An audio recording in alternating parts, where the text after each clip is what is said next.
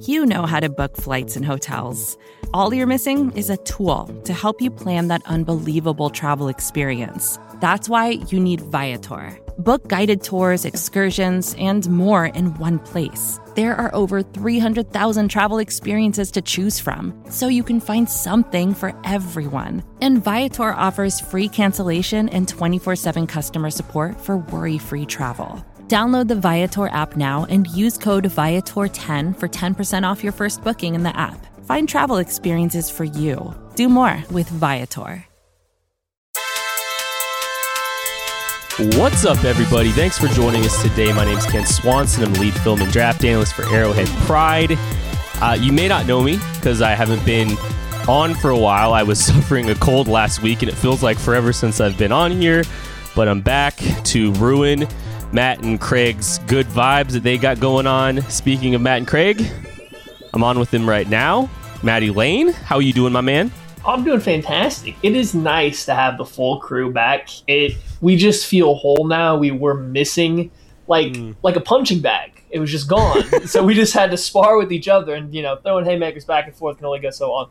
No, it's nice to have you back, Kent. Now we don't have to play. Uh, we don't have to be the lead guy.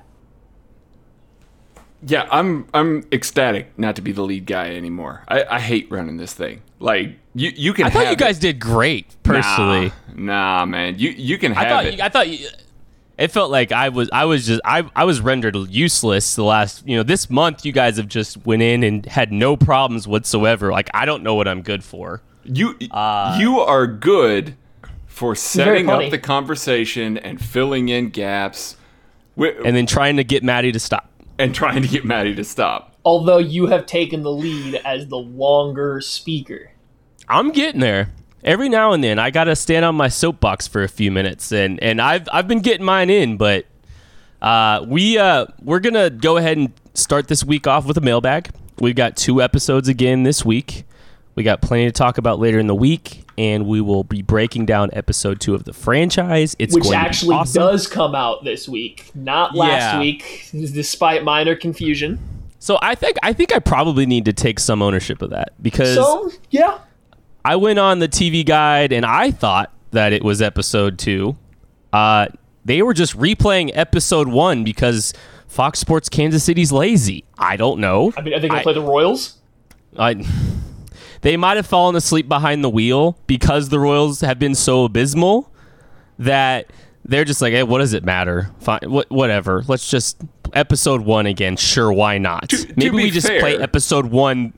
Uh, Matt and I never checked it. Like we yeah. we just took your word entirely as gold and just went on with it. And then it was what two days later that we discovered that. Uh, yeah, I was looking it up to make sure to find out when it happened, and lo and behold, it's every other week. I'm gonna blame it on the disease that I had, whatever that was. It was the just disease. It was just it was the, it was the cold talking. Sure. And frankly, I'm gonna let you guys do most of the talking today too, because I'm still like I've got this hint of a cold back. So if I'm gonna try not to cough into the mic. But we'll start with this question, and I'll answer this one, and we can move on. All right, I'm gonna set my watch for four minutes from now. This is a great. See, Matt, he's got the jokes now. Now, he's always had. Well, yeah. it's the it's the length of time jokes. Like that whole bit has been passed on completely. Yeah, it's, yeah, it's working its way around the circle. I can't wait for Craig's turn. Nah. Uh, anyways, he doesn't have that kind of years left in his life to talk long. Let's be real. Seriously, or he'll ju- he's just so wise he'll be able to like you know talk about the construct of time. So moving we'll on, we've got a uh, he's got, some, he's got here. some pistons yeah. to replace in his car as routine maintenance, so he doesn't have that kind of time. Exactly. Horse Spire asks, why did why does your transition sound effect sound like a toilet flushing? What even is that supposed to be?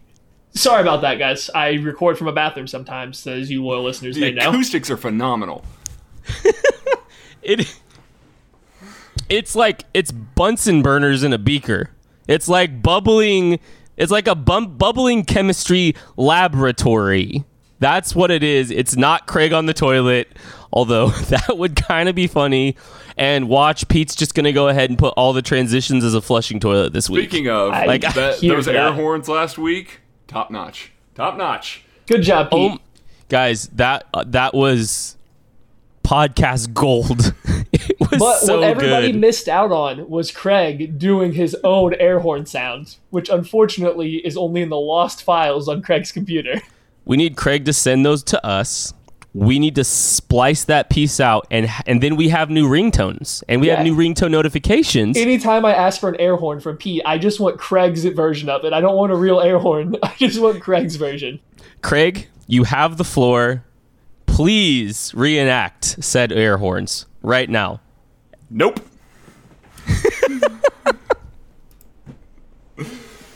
All right. Moving on. Keith McLean, 78, asks Do you think Thornhill is the one to start the first game, or will we be subjected to Dirty Dan? Thousand points for using a pun. I think Warren Hill, Juan Thornhill is your day one starter. It's a little disappointing that he's not playing in this minicamp, though. Yeah, I'm with you. I think everything we've heard from coaches just coming out of the Chiefs camp, and we've talked about it numerous times now. I don't want to go too far into it, but the Louis Riddick hype, just being connected, everything that all the Chiefs coaches have said, Thornhill looks to be the starter once the regular season actually starts. Probably even by the time the preseason really gets going, assuming his calf's good to go. He's just he's got that kind of level of play to him. Everybody talks about him as a ball hawk, a guy that's always getting his hands on the ball, even for a young guy. He's just been all the is for lack of better words impressive every single step of the way. So I'd be shocked if he's not the guy out there starting next to Tyrann Mathieu. I think that they're gonna give Dan the shot. Like they're gonna. I think they'll open camp with Dan running with the ones, but I think. Lame. I, and that may be the case. They'll give Thornhill as many reps as he wants in preseason game one. I think maybe give him the bulk of the reps as the backup safety there. And then, you know, maybe preseason week two or week three, he claims the the uh, starting safety job before the. I have two. I have two takes.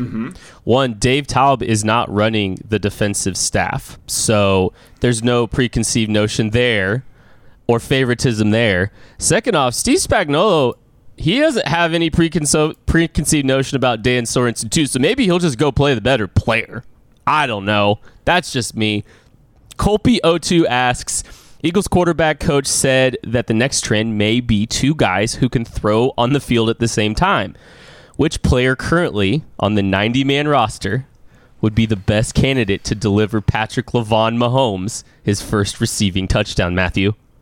I mean, I think if you're looking at the Chiefs right now, it's got to be Travis Kelce. It's got to be a player on the team that's going to see the field at the same time as Patrick Mahomes. And the next best thrower, maybe even better than the backup quarterbacks if you go by random preseason videos, is Travis Kelce when he's not, you know, trying to throw in the triple coverage deep downfield. It- Which was so sad that he threw an interception with his one real pass because the ball looked good. Like the everything about the throw looked good. It was He tried to you know, throw it across the field, the width of the Did you field, see too. how tight that spiral was, though? the mis- It was okay, beautiful. The decision to throw the ball was very poor, but he looked good throwing the football. So if there was a chance of someone to throw the ball, it's obviously going to be Travis Kelce or nose tackle.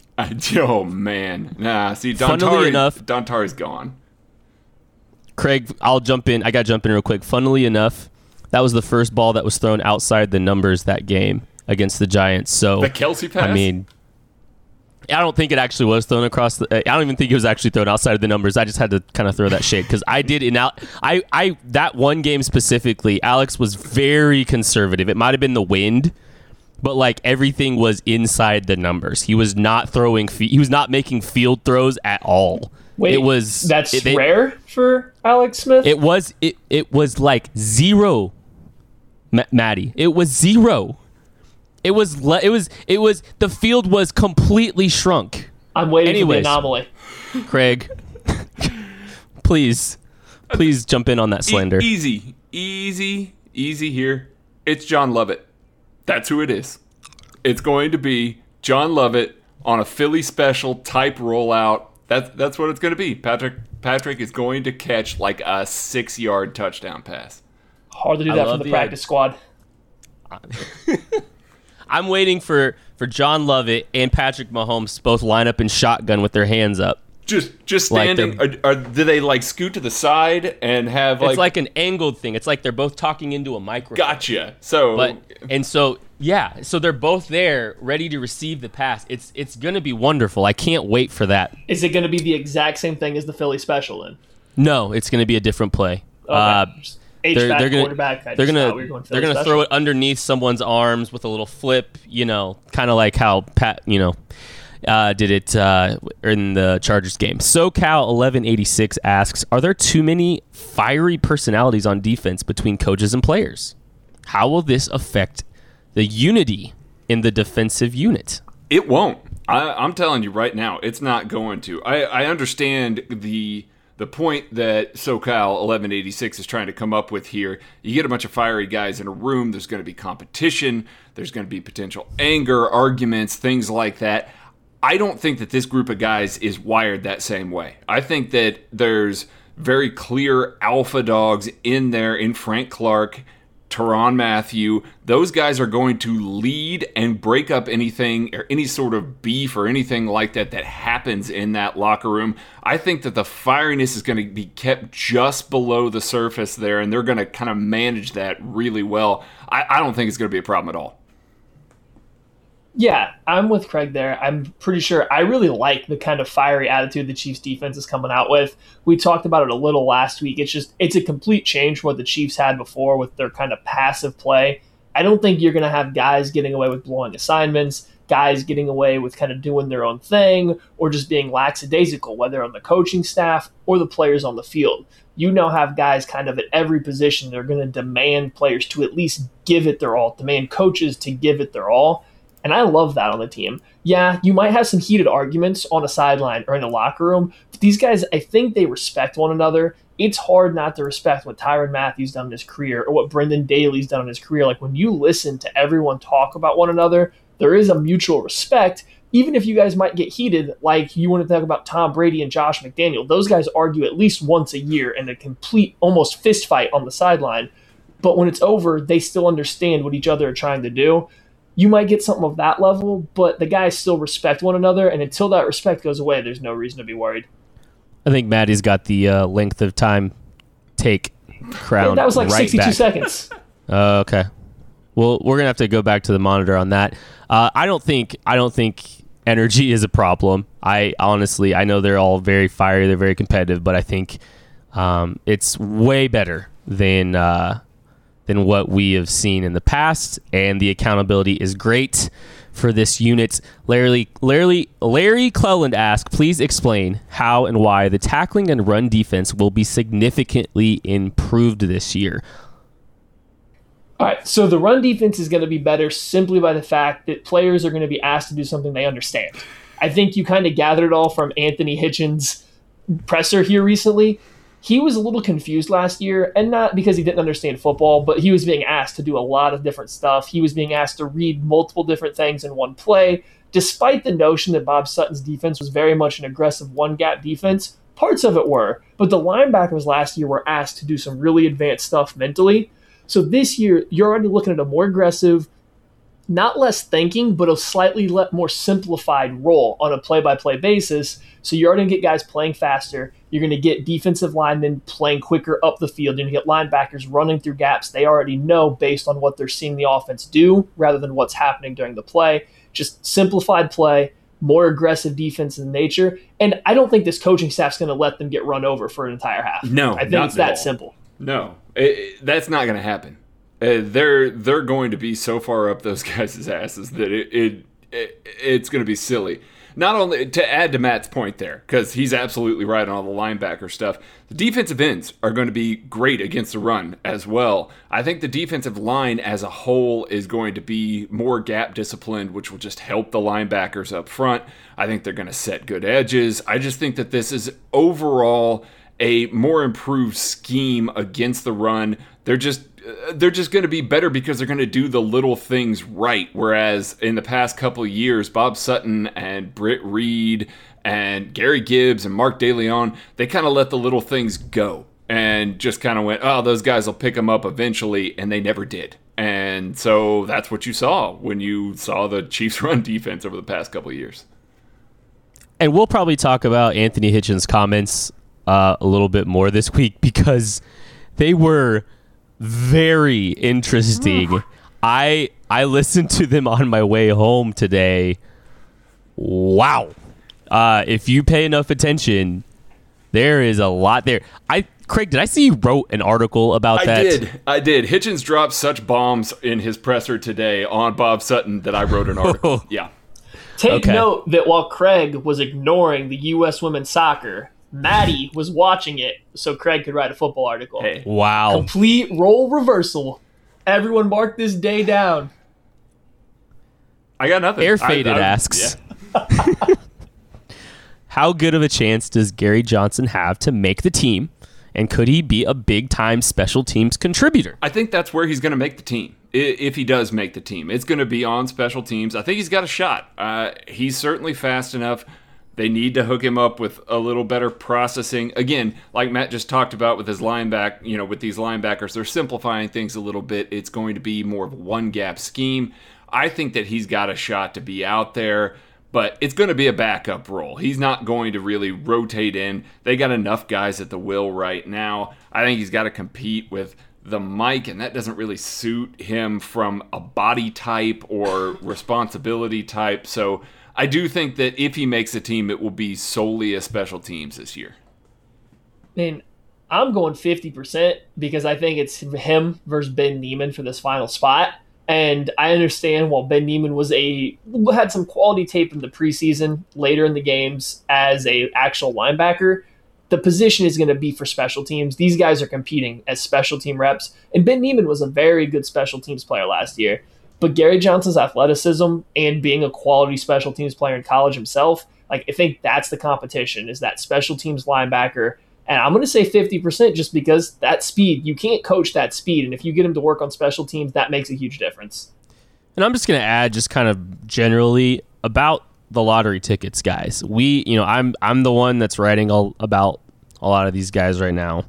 Um, just because we're profiling them and we think they have potential, their their path to making this roster still starts on special teams, and then maybe towards the end of the season, weeks 12, weeks 13, they start picking some things up and they're interested and the, the staff is interested in what they can bring to the table defensively. That's really the path to success for most of these kind of guys on both sides of the ball really. You've got to start with special teams. And then once that happens, then maybe towards the end of the season like Charvarius Ward did, you earn your opportunities. So you're not guaranteeing Jamal Custis makes this team based on the latest lottery ticket.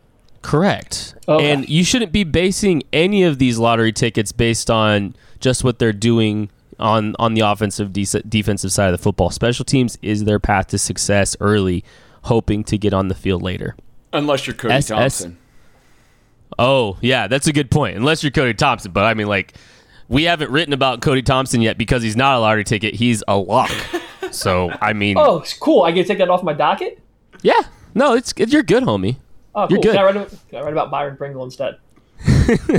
As SS Stebbins asks, are the Raiders going to be a bigger threat this year? Basically, whole new team over the offseason. They're going to be a bigger threat than they were last year. Does that mean that they're going to be a big threat? No. But they will probably present a little bit more of a challenge. I still think that thing is very volatile and still has plenty of potential for a dumpster fire. But my guess is they are a little bit more competitive this year, but that's not saying much because they're still the Raiders. Let me ask you guys some questions to answer this question. Hey, Craig, who's the starting quarterback for the Oakland Raiders? Uh, Derek Carr. Hey, Kent, is Derek Carr a good quarterback? He's cheeks. okay, then. There's our answer. The Raiders are cheeks. I, you know what? I appreciate what the Raiders have done from a roster construction standpoint. I think that Jon Gruden has done a really excellent job of building me the perfect hard knocks team for this offseason and literally nothing else. Zach Nizelek. I like this one.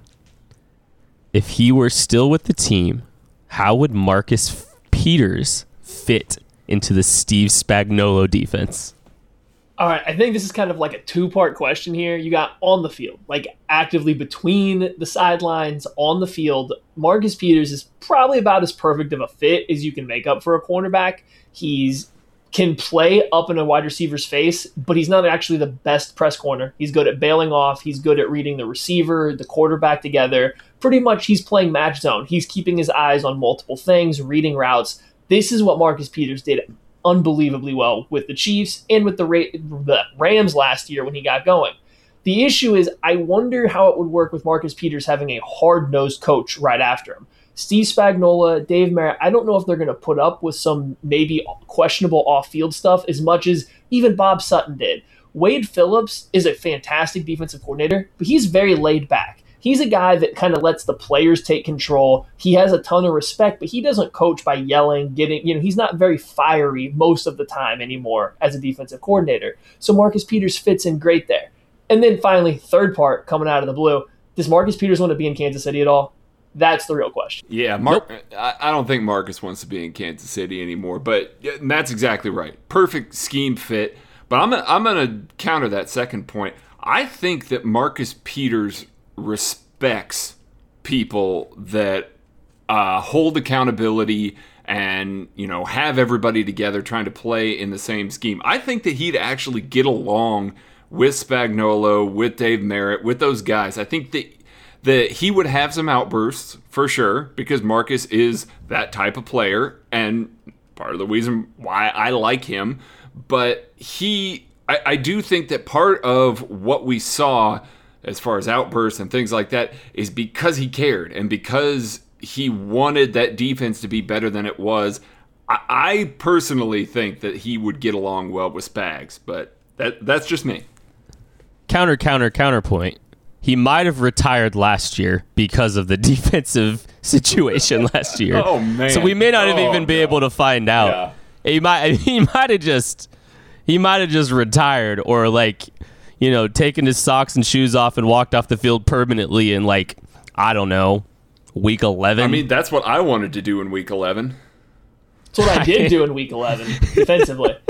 Now my one counter counter to the uh, hard nosed coaching he was with Chris Petersen at Washington, and that did not end well. Chris Petersen's a pretty hard nosed, fiery yeah. coach himself. They butted heads a lot, but you don't know. I don't know enough about the dynamic between them. Marcus Peters was obviously recruited by the coach before Chris Petersen, so you don't know how that whole thing shook down. And just that's kind of what I'm thinking of. If they don't get along and then they start butting heads, I mean, it gets it could get pretty bad. Now, maybe he would respect the Sam Madisons, the Dave Merritts, and it would be a okay, and he would take their coaching. Because if he did, he's going to be back in conversation for the best cornerback in the league in this system, no doubt in my I mind. Do, I do remember. I believe someone said, "Excuse me," that they tried to make an example of Marcus Peters. Chris Petersen mm-hmm. did. So I mean, that Petersen. could have been part of it too. We're going to take a break, and we will be back with more questions after that.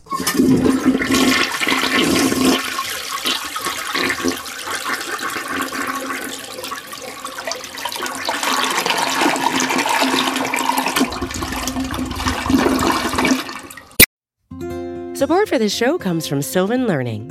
As a parent, you want your child to have every opportunity, but giving them the tools they need to tackle every challenge, that takes a team. Now more than ever, educational support tailored exactly to what your child needs can make all the difference. That's why parents have trusted Sylvan Learning for 45 years as the ultimate teammate in their child's educational journey, instilling in them a love for learning and a passion for reaching the next level. And Sylvan's Insight Assessment can identify gaps in learning and areas that could be of concern for your child. It's a 360 degree view into your child's learning that you can't find anywhere else and helps ensure that your child didn't miss something in school that might put them at a disadvantage in the future. And right now, it's the best price of the year at $29. Go to sylvan29.com to learn more and get your child's assessment for only $29. That's S Y L V A N 29.com. Sports Talk Evan asks, and I think this is a very interesting question. Describe the dark, dark, sad scenario where John Dorsey doesn't get a deal to trade up for Patrick Mahomes.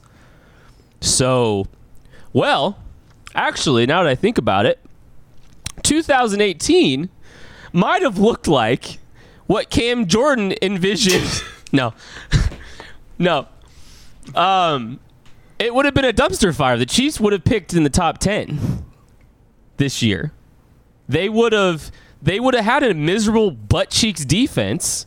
And actually, the defense would have been worse because Alex Smith would have been under contract, taking up $19 million. So it's this defense without Anthony Hitchens. Okay, maybe okay, maybe not. Um, but it, it's it's it's a terrible football team, and I don't know how much Tre'Davious White is helping. I yeah, that's that that's a bad move. That's a really bad move, especially since the Saints were reportedly going to pick him right after the Chiefs did. I wonder how the Saints would have looked. Would they have been a playoff team? I don't know. Maybe we should get Cam Jordan on to ask about. Just as it just would have been a system quarterback. They, they wouldn't have known. They Oh, wouldn't have noticed anything different. Okay, you're right. So You're right. Patrick Mahomes would have thrown the ball into the flats to Drew or Drew like Drew Brees did, the same exact way that Drew Brees did. So like you know, just these little dump passes, you know, like negative one air yards all game to close the season out. That's how it would have ended. You're right. So you're right. You know, a top Sorry. three quarterback season of all time, system quarterback. That's right. yeah, the time has come for me to stand on the hill and defend Alex Smith led Kansas City Chiefs as they rolled into the playoffs, even without Patrick Mahomes as the starting quarterback last year. Listen, you guys can't slander Tre'Davious White and act like he's not a very, very, very good cornerback. He's good. And he does not make the secondary instantly much better I'd than love it him was with on Steven team right Nelson playing the second cornerback. there's no Kendall position. Fuller though, and there's no Anthony Hitchens. That's fine. Tre'Davious White is better, and I'm not so sure they would have lost a lot without Anthony Hitchens. But back to the point. There's also no when's the Speaks because they can't trade up for him. Well, that's a win. Things are getting So, interesting. When is the last time that Alex Smith missed the playoffs when he played the whole year? Uh, 2011. Okay. Why all of a sudden, with essentially the same team, is that going to fall apart? The defense didn't just magically turn to complete crap. The defense, no, okay, no, I take that back. They did turn to complete crap. But Alex Smith's not missing the playoffs. I'm not a big Alex Smith fan, but he wins games, and QB wins is the weirdest, goofiest stat on the entire planet. The guy wins. He's going to do enough. I mean, who are we going to not make the playoffs over? The Houston Texans with their patchwork offensive line, Indianapolis Colts. I mean, the Chiefs were making the playoffs with Alex Smith and the team last year, no matter what. They have no chance to win the Super Bowl, but they're making the playoffs like they did every other year he's been. I have a here. they beat the- counterpoint to this, Oh, go and it's go. and it's two words, one name, Ron Parker. Ugh. Ron Parker's still Ugh. on this He- team. He made the playoffs with Ron Parker multiple times. They Yeah. benched Ron Parker. Yeah, when Ron Parker was better. Are we sure? Are we sure a Kendall Yes. Fuller list? Because guess what? Eric Berry's getting paid a lot of money to not play that year he, as Uh-huh. well. I mm, things are uh, th- this. We would be really. Th- I don't know if we'd have a podcast. Look, We'd be I'm not so wild miserable. about Alex Smith. Okay, I'm not going to sit here and defend Alex Smith much more than this. This isn't even but Alex Alex Smith throwing to Travis Kelce, Tyreek Hill, Sammy Watkins with the combination of Kareem Hunt, Damien Williams, and that offensive line is making the playoffs from the AFC West last year. Guys, you know what the truth is? They probably draft Nathan Peterman in the third. You're probably They're not making the playoffs with Nathan Peterman. No, they're not. They might. They probably are drafting Nathan Peterman in the third. That's what happens. That is what happens. That's the bad karma. Okay, we probably This need is to keep this going. is the bad place. We need to get out of here. yeah, Yes. we went somewhere weird. Real I don't bad. like it. Nate I don't C- like Nate CH four seventy nine asks, "What are the differences in how Steve Spagnuolo does cover three match compared to Bob Sutton?" All right, so Steve Spagnuolo definitely runs some match cover three. It's in his repertoire, but it's not. I don't think it's very close to his highest run coverage. From what I've seen, he still prefers much more quarters based coverages, especially when he's matching in zone. There is going to be some match cover three stuff. It's going to be very similar to Nick Saban's, and just like Bob Sutton's was very similar to Nick Saban's, because that's kind of the godfather of the cover three match thing going on in the NFL right now. You're getting a safety that's spinning down towards the line of scrimmage to play in the robber role. You got two guys on the outside that are playing with specific leverage, depending on the alignment, the splits of the wide receivers. so on and so forth. Then you have your deep safety. A lot of the rules are going to be very similar. I will say that I don't think Steve Spagnuolo's repertoire in terms of the types of alerts that he has in his cover three are as deep is somebody like Nick Saban's, but it's definitely deeper than what you're going to see from Bob Sutton, who ran the most vanilla cover three match you could come up with. It was the same thing over and over again, and every single time Steven Nelson was still lost on an island. Yeah, if you want to see what Bob's cover three match looks like, I wrote an article. That's it. Unfortunately, that's it. We didn't see variants of it. That was it. So, uh, yeah, Spagnuolo has a lot more little intricacies, tweaks, things like that. So, uh, Matt's exactly right. They all still stem from Saban. All of that still stems from his time in Cleveland with Belichick and developing that defense or that coverage scheme and everything like that. So that's where that all comes from. Everything just propagates out from that. So it, it's still the same tree, just a slightly different branch. I got like nothing major to add. I will just add this note. If you're a little bit interested in a very, very, very basic conversation about co- coverages led by Steve Spagnuolo, go to NFL Game Pass. There's a 25 minute conversation with him and Ron Jaworski. It is, if you have studied coverages at all, you might get a little bored. However, it's a very, very uh, basal introduction to zone coverage. So yeah. you might want to and, and hearing Spagnuolo talk about it and how he's it might be worth your time if you're if you're really wanting to learn about coverages and and start kind of somewhere. It's a good jumping off point. Plus, you, you get uh, Spagnuolo's best quote in there, which is "If you're static, you're dead." Which makes me excited. Yes. So yes, yes. There's like a couple like there's a couple comments he makes like maybe not necessarily about two deep coverage, mm-hmm. but just in general that are very fascinating, and you will get some things will get you excited. But yeah, it's very broad, but it's it's still interesting. Kay Gumminger asks, "What are you looking forward to during off time between OTAs and training camp?" And how do you right, guys Craig, plan, we plan have to spend time? 15 minutes. you can't spend 15 minutes telling us your entire laundry list of things that you are capable of doing. Okay, starting at three o'clock on Saturday, I'm going through. No, I. Where uh, my wife and I are going up to Minnesota, visit some family. I'm gonna drink some Surly Brewing Company up there. Um, totally. Yeah, it's gonna be great. Probably get some of the, some spotted cow. Maybe bring some back to Kent. He, I know what? he just got he just got really excited about that. Don't all cows have spots? Okay, not all, most. Yeah, most. It, it, it's most. a beer, and then a little bit later, uh, actually, right after training camp starts, uh, going out camping in Colorado and putting my phone somewhere where nobody can talk to me, and I'm just gonna go us. enjoy the mountains. You'll miss us.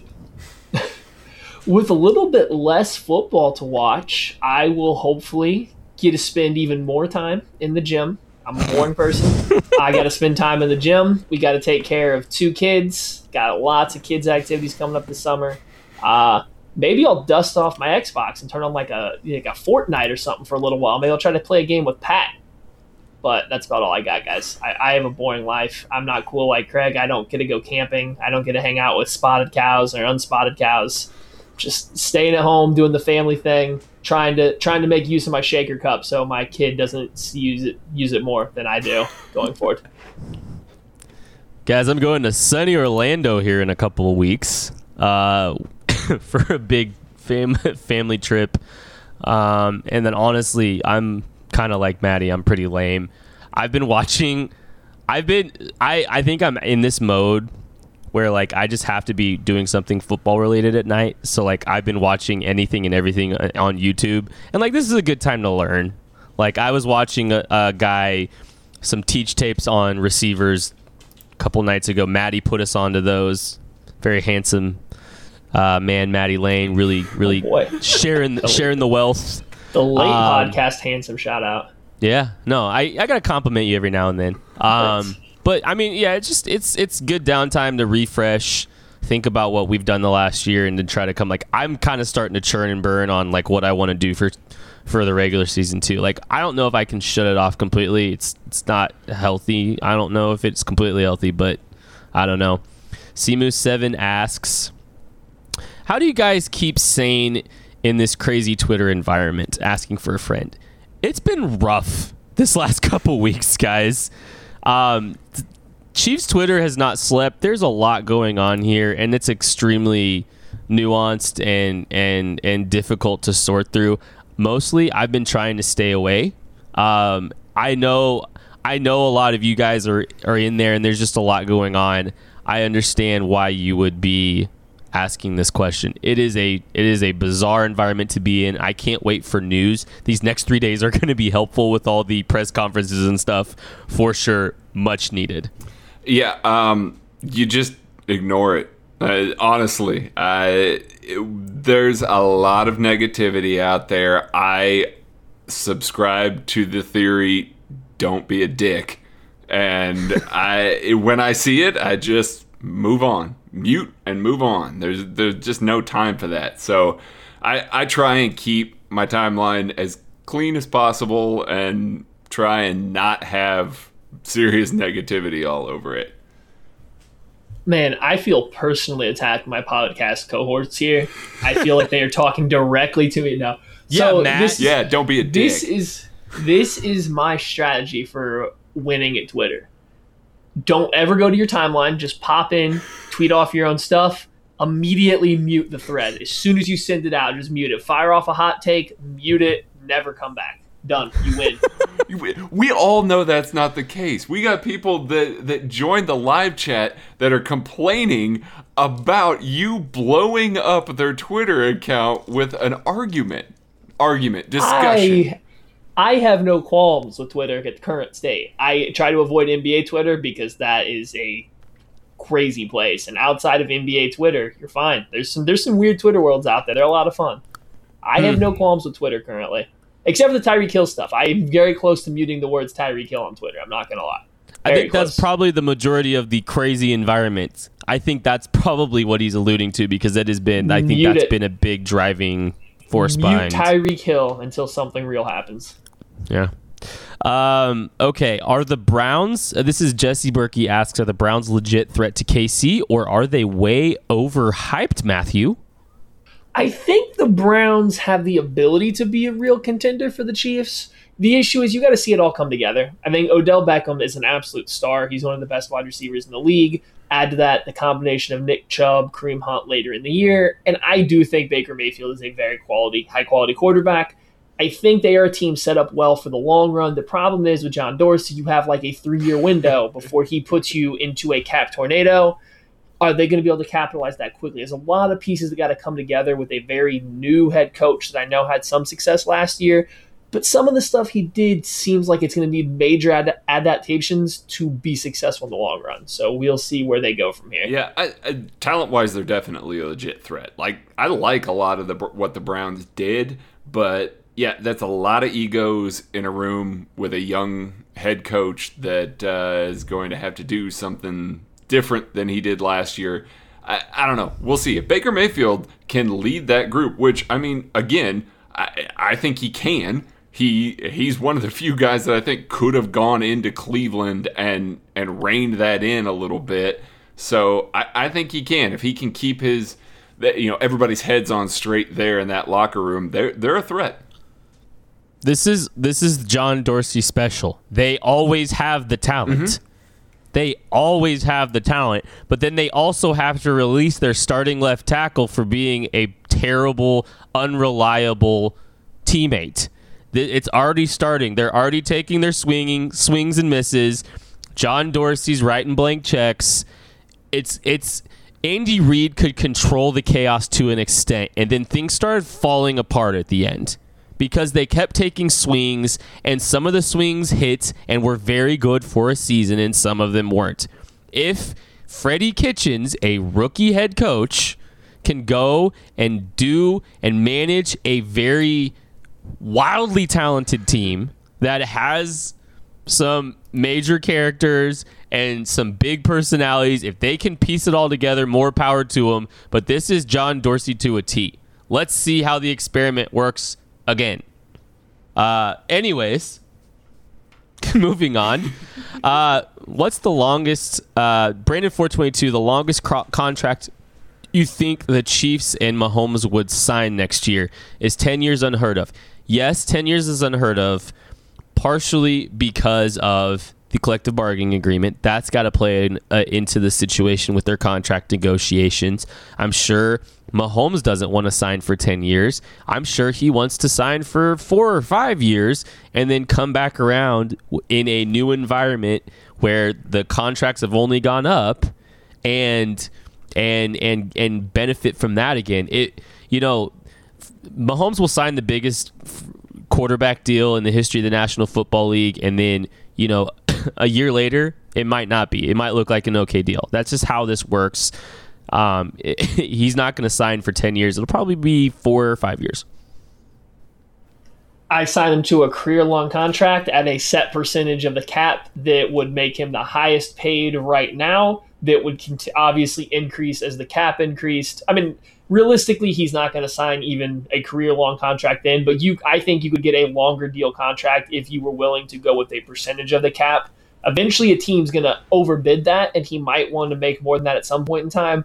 But that way, his contract, his money he's making, still rises every year as the cap does. But but Maddie, don't you think that the the contract percentage will only rise too? Like I think it's the same principles even if you're doing a percentage. I think he gets 19%, the next year someone's going to offer or someone's going to get 19.2 or 19.5. But the Cowboys like, aren't going to pay Dak Prescott a percentage of the cap because he's not as good as Patrick Mahomes. I mean, you're going to have to come to a quarterback that is not only young enough to get a long term percentage of the cap contract, you have to have one that has the same kind of superstar outlook that Patrick Mahomes. Like, I think if you go percentage of the cap, that sets such a standard of a contract, it's going to be hard for enough people to hit that mark. Kind of like with what Kirk Cousins just did. The Vikings thought he was worth all this guaranteed money. Not every single quarterback's going to get full guaranteed money going forward just because they're coming on later than him. You have to have a team that's going to believe in the player enough to give them that contract. Well, with all this joking around, I'm going to bomb in here and say 15 years, $44 million a year. Let's go right now. Woo! Oh, lowballed. That's a deal. That's a steal of a deal, if you ask me, honestly. Um, let's see here. Steve Gray Jr. Why is the Andy Reid offense so hard for receivers to pick up? Well, um, first off, one of the things Andy Reid always does is he mandates that his receivers know more than one spot. So they are lining up all over the field. He mandates that they line up more than just knowing the X position or the Z position. He wants them to move around and understand every single role. There is a lot of verbiage. It's a very verbiage heavy offense. There are a lot of route adjustments that they're making. Um, and they and I mean they're they're running a, a, a pretty open book too with a variety of routes too. Like he just puts a lot of pressure not just on the receivers but on the offense as a whole. It manifests itself a lot with the receivers, and um, you know there's there's a lot there that they have to a lot of gigabytes they have to have. Yes, simply put, yes, that is exactly why it's a very thick playbook and then Andy Reid does ask wide receivers to know multiple, if not every position, which is kind of weird because he's starting to trend a little bit more towards having receivers play a primary position. They have the ability to move around, but for the most part, you know where the Chiefs wide receivers are going to line up on most plays, where they're going to play, and when they are in different positions, you have a certain select few routes you that they're most likely to run. So he's getting not more predictable, but he's just putting guys in better situations to align with what they do well. But he still asks receivers to know everything. And again, it's an Andy Reid playbook. The thing is thick. Yeah. Two C's. Yeah. That uh, they covered it. Pretty much covered it all. Um, do we want to take a couple from the chat before we get out of here, guys? We sure, got, we got weird. a really good one in here from uh, Chris Albright. If you could be a fly on the wall with the ability not to be swatted, what personnel room would you like to be spying on? And also, you can't speak about what you hear afterwards. This is for your own personal knowledge. Any personnel room and which one? So like position, Yeah, or I assume so. Yes. Or I mean, like Brett I'm going. Veach's- I'm going Brett Veach because and the scouts because I just want to know who they're looking at heavily or just the, what they're looking for in terms of the draft. I don't have to share it with you guys. I can just start telling you the kind of players that fit what I heard. Hmm.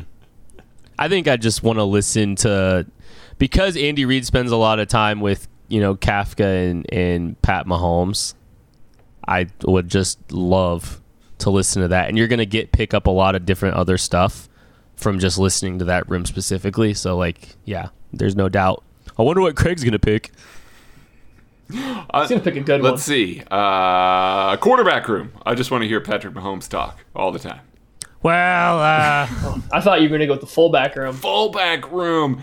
That's a better one. Is it just Anthony Sherman sitting in a room by himself in the dark? without any coaches, I- no, coaches. Possible. Just in the I dark. Dylan's with the Dylan's with the running no backs. film on, anything like that. It's just him I- solo in the dark, quiet.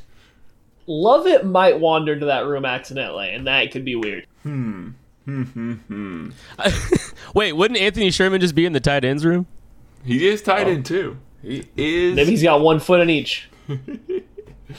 one Any hiking more. Craig? Uh, we've got Mark Hartley. Do you think Andy Reid will try and tame down Mahomes with play calling for game management for the defense to rest? Or do you think he's going to keep the throttle down? I think it's throttle down the entire time. Andy Reid needs to keep the throttle down. Uh, I mean, he may go a little conservative towards the end of the games if they're up, like it naturally happens. But yeah, no, they're going to try and put as many points on the board as possible. I wish Andy Reid had that mentality. I just have never seen it from him. He always dials it. But now I don't think from the beginning of the game he's Yeah, when he goes up like three scores, defense. yeah.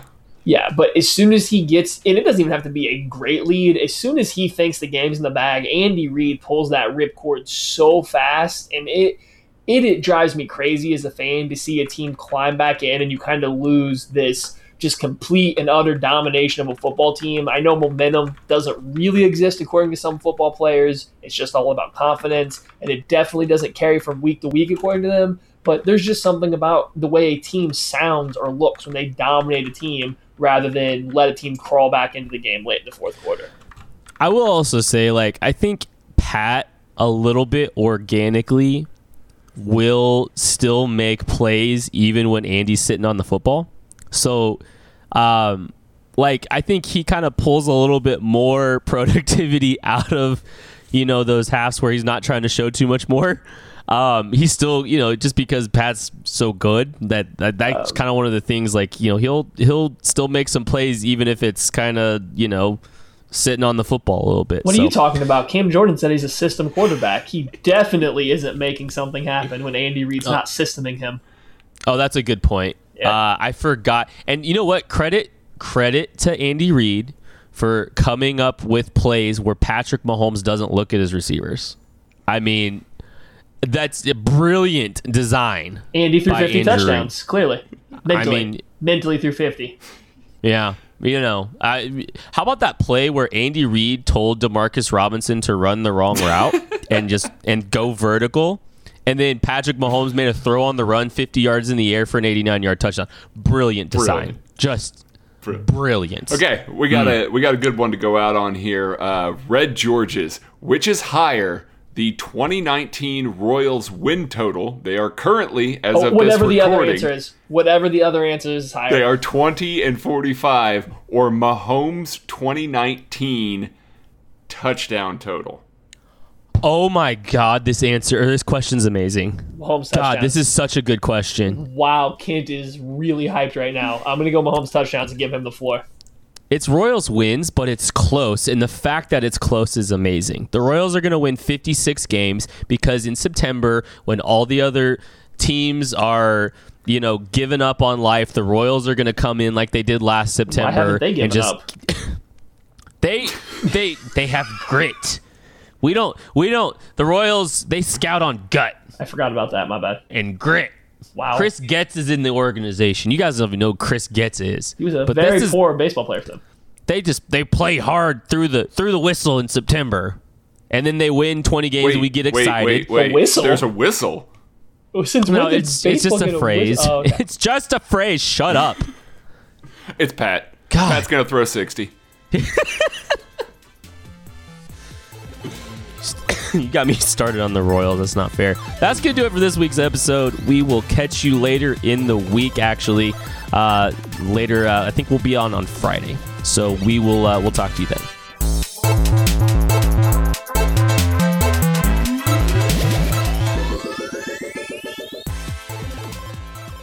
Make sure you guys keep hitting Kent up for more Royals versus Chiefs players predictions because this was fun. More to dos, less time, and an infinite number of tools to keep track of.